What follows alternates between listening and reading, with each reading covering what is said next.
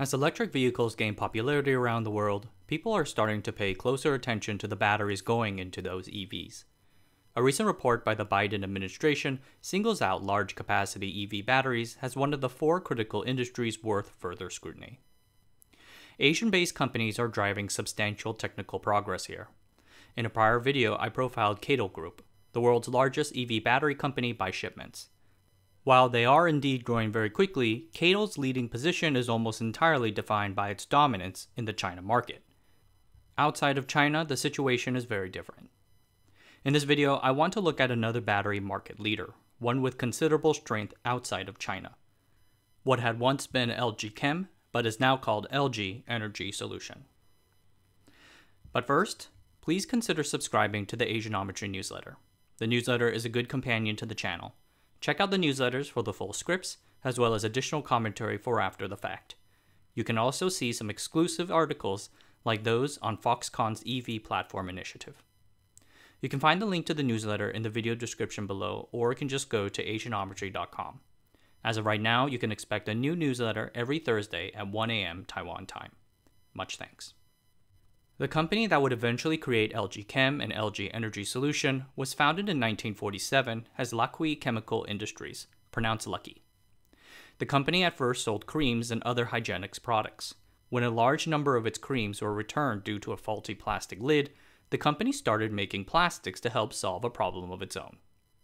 1958 saw the establishment of the Gold Star Company, an electronics outfit, Gold Star made radios and home appliances and would eventually grow into one of the country's largest electronics companies. Lucky and Gold Star eventually merged in 1983 to create Lucky Gold Star, or LG. In the 1970s, Lucky entered the petrochemical business. They were soon making carpet, wallpaper, pipes, toothbrushes, pharmaceuticals, cosmetics, and more. Pretty much everything. This sort of product expansion is not all that unusual for a chaebol. As you might expect, LG Chem found itself doing too much and its product lineup needed some reorganization. Thus, over the years, LG Chem has spun off various sister companies to handle certain products. Its consumer brands went to LG Household and Healthcare in 2001, some of its pharmaceuticals division went to LG Life Sciences in 2002, its carpet and wallpaper products went to LG House in 2009. So, up until very recently, LG Chem's product lineup was largely three categories petrochemicals, like thermoplastic ABS, electronics chemicals, like those used for LCD screens, and the battery business. Then, in late 2020, LG Chem decided that it would spin off its battery division into a new wholly owned company called LG Energy Solution. The goal was to single out the battery division as one of their core businesses and help it raise money on its own to fund its substantial capital investments. LG Chem began working on lithium ion batteries all the way back in 1995. As a diversified chemicals company, LG Chem saw an opportunity to leverage their chemical expertise to gain share in the battery space. After all, batteries are basically chemistry. The company started out making batteries for cell phones and laptops, but for a decade they eyed the lucrative automobile market. In the 2000s, exclusively electric vehicles were not common. You were more likely to find hybrids like the Prius V, released from 2011 to 2012. Those cars were driven by nickel metal hydride batteries. At the time, lithium ion batteries had significant cost, abuse tolerance, and calendar life concerns at high temperatures. But in turn, they offered the potential of higher energy densities. LG Chem wanted to develop a lithium ion battery not only good enough for hybrids, but also entirely electric vehicles. For 20 years, the company's battery business gained infamy for being an endlessly loss making enterprise. But their long march eventually bore fruit. In 2009, GM selected LG to supply lithium ion batteries for their Chevrolet Volt electric vehicle, a huge breakthrough. Since then, lithium ion battery costs have fallen very quickly, this has in part fueled the increasing economic viability of electric vehicles around the world. Today, while nickel metal hydride batteries are still sometimes used in hybrids, most EVs have lithium ion batteries. LG has been a leading beneficiary of this trend. In part due to its ties to the chemical industrial complex, LG Chem is very vertically integrated. They spend a lot on research and development. Then leveraged their supply chain to rapidly adopt and manufacture any promising new battery chemistries.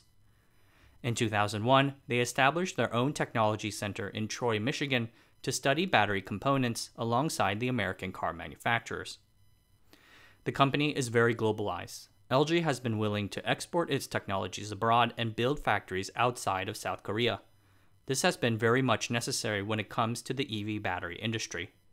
With laptop and cell phone components like batteries or semiconductors, they are small enough that you can manufacture them at home in Korea or China before shipping them abroad. This encourages companies to centralize manufacturing, which is how you get to a situation where something like half the world's chips are made in Taiwan. But such a thing is not logistically or economically feasible for electric vehicles because their batteries are so heavy. With automobile supply chains being as complicated as they are, manufacturers will often demand that battery factories be built near where the vehicle is assembled. In 2010, LG Chem spent $300 million to build a 650,000 square foot battery factory in the American city of Holland in West Michigan. This one serves General Motors and the Chevrolet Bolt. In the years since, they have built two more factories in China and another in Poland, the latter completed in 2017. These are in addition to their core facilities in Korea, which serve Hyundai Motors. Fully integrated lithium ion battery packs, like the ones that go into your Tesla or Chevrolet Bolt, are made up of cells. Lithium battery cells are made up of four different components. The first two are the cathode and anode, the electrodes in an EV battery. Current flows from the two electrodes to an outside system. There is a separator, which is a porous membrane that keeps the cathode and anode from mixing with one another. And finally, there is an electrolyte that facilitates the flow of electrons back and forth between the cathode and the anode. Usually, cells are first bundled into modules before being installed into the pack. Depending on their size and form, there can be thousands of these cells and modules going into a single pack. Traditionally, cells can come in three different forms cylindrical, prismatic, and pouch type. For EVs, LG offers cylindrical batteries and pouches. They do also make prismatic batteries, but not for EVs. So let us start with cylindrical type battery cells. You might be familiar with how these are shaped, the kind of things you might stick into your Bluetooth mouse. The size and shape are more standardized, and you can tell between them based on their name. For instance, the 18650. The first four digits indicate their size. 18 millimeters wide and 65 millimeters long. The zero at the end tells you that it is a cylindrical battery. Many Chinese EV companies, as well as Tesla, use these cells for their battery packs. The one Tesla uses are 4680s, which are 46 millimeters wide and 80 millimeters long. Not sure why they dropped the zero at the end. A company like Tesla is likely putting thousands of these cylindrical cells into these packs, and this can get immensely challenging. Thousands of cells means thousands of things to place and weld without making mistakes. Tesla learned how to do it, but most car companies are not going to want to deal with that. So that is where the second type of cell comes into play prismatic cells. Prismatic is a fancy word that means highly varied. So the defining characteristic of these large format prismatic battery cells is that they are custom. So as a result, you do not have to put thousands of them into a battery pack, rather just hundreds or even dozens. Many traditional car companies have preferred to go with prismatic battery cells. It works since the vendor is basically customizing the product to best fit their manufacturing and product needs. The drawback is the supply chain. Because it is custom, it's hard to dual source for volume and dependency reasons. The third type of battery is a pouch type, a more minimalist type cell contained in a flexible foil, literally a bag of chemicals. Because they are flat, thin, and light, you can stuff them to the max into the battery pack. This gives the packs a very high energy density, and since they are in a bag, when safety issues occur, the pouch can swell rather than explode. Pouch type battery cells are one of LG's core EV products. Two of their most prominent proprietary innovations are used for this pouch type battery their stack and fold cell technology and a safety reinforced separator, or SRS. Stack and Fold describes a patented way of manufacturing their polymer pouch battery cells.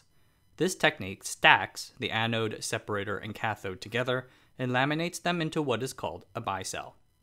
The bicells are then folded into the battery, stack, and fold. There we go. The second major thing is the Safety Reinforced Separator, or SRS, a patented type of separator. The separator, if you recall, separates the anode from the cathode. Damage to it can cause damage to the battery and might even spark a fire.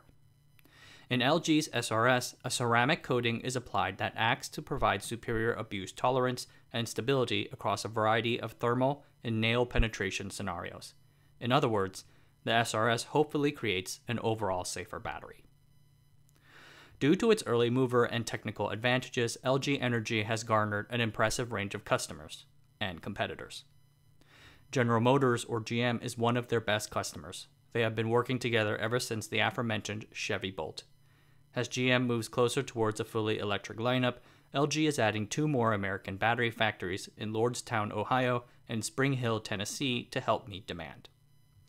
Those factories, both located near GM facilities, are scheduled to be completed in 2022 and 2023. The Lordstown plant is estimated to cost 2.3 billion USD. Interestingly enough, they are both 50-50 joint ventures, hinting at some sort of technology transfer. Out in Europe, the company supplies batteries to Daimler, Audi, and Volkswagen. Volkswagen had been one of LG Energy's larger customers, but the company recently announced a switch away from pouch type cells to prismatic cells. The transition will probably take a long time, but it is a big deal. In China, LG is one of Tesla's EV battery suppliers alongside China's CATL, with plans to compete for a larger share of that business in the rest of the world. They have also formed a joint venture with Chinese automaker Geely on battery tech. This factory is in Nanjing and open for business in 2020. On the competitor side, LG faces some big players. In its native Korea, the company faces competition from Samsung SDI and SK Innovation. Both are backed by massive chaebol. SK also makes pouch type cells, where Samsung mostly makes prismatic cells. LG and SK recently settled a fierce trade secret lawsuit over their battery technologies for $1.8 billion. It had threatened SK's ability to progress forward in the United States. This had been a very big deal, since SK will be supplying batteries for Ford's F 150 Lightning. Perhaps one of the most important upcoming EVs, the Lightning is the electric version of the country's best selling vehicle. I'm glad to see the lawsuit resolved because it looks to be a great truck. Outside of Korea, Japan's Panasonic is one of LG's biggest rivals. Their global market share ex China as of this writing is second only to LG. But most of that substantial volume is driven by two major customers, Toyota and Tesla. Panasonic, FYI, is Tesla's partner in the Nevada Gigafactory. Probably LG's fiercest competitor would be CATL. They are expected to be the number one beneficiary of Volkswagen's switch away from pouch type batteries to prismatic. Their recently developed cell to pack technology skips having to place battery cells into modules before loading them into the pack. As a result, the pack gets lighter, denser, and cheaper.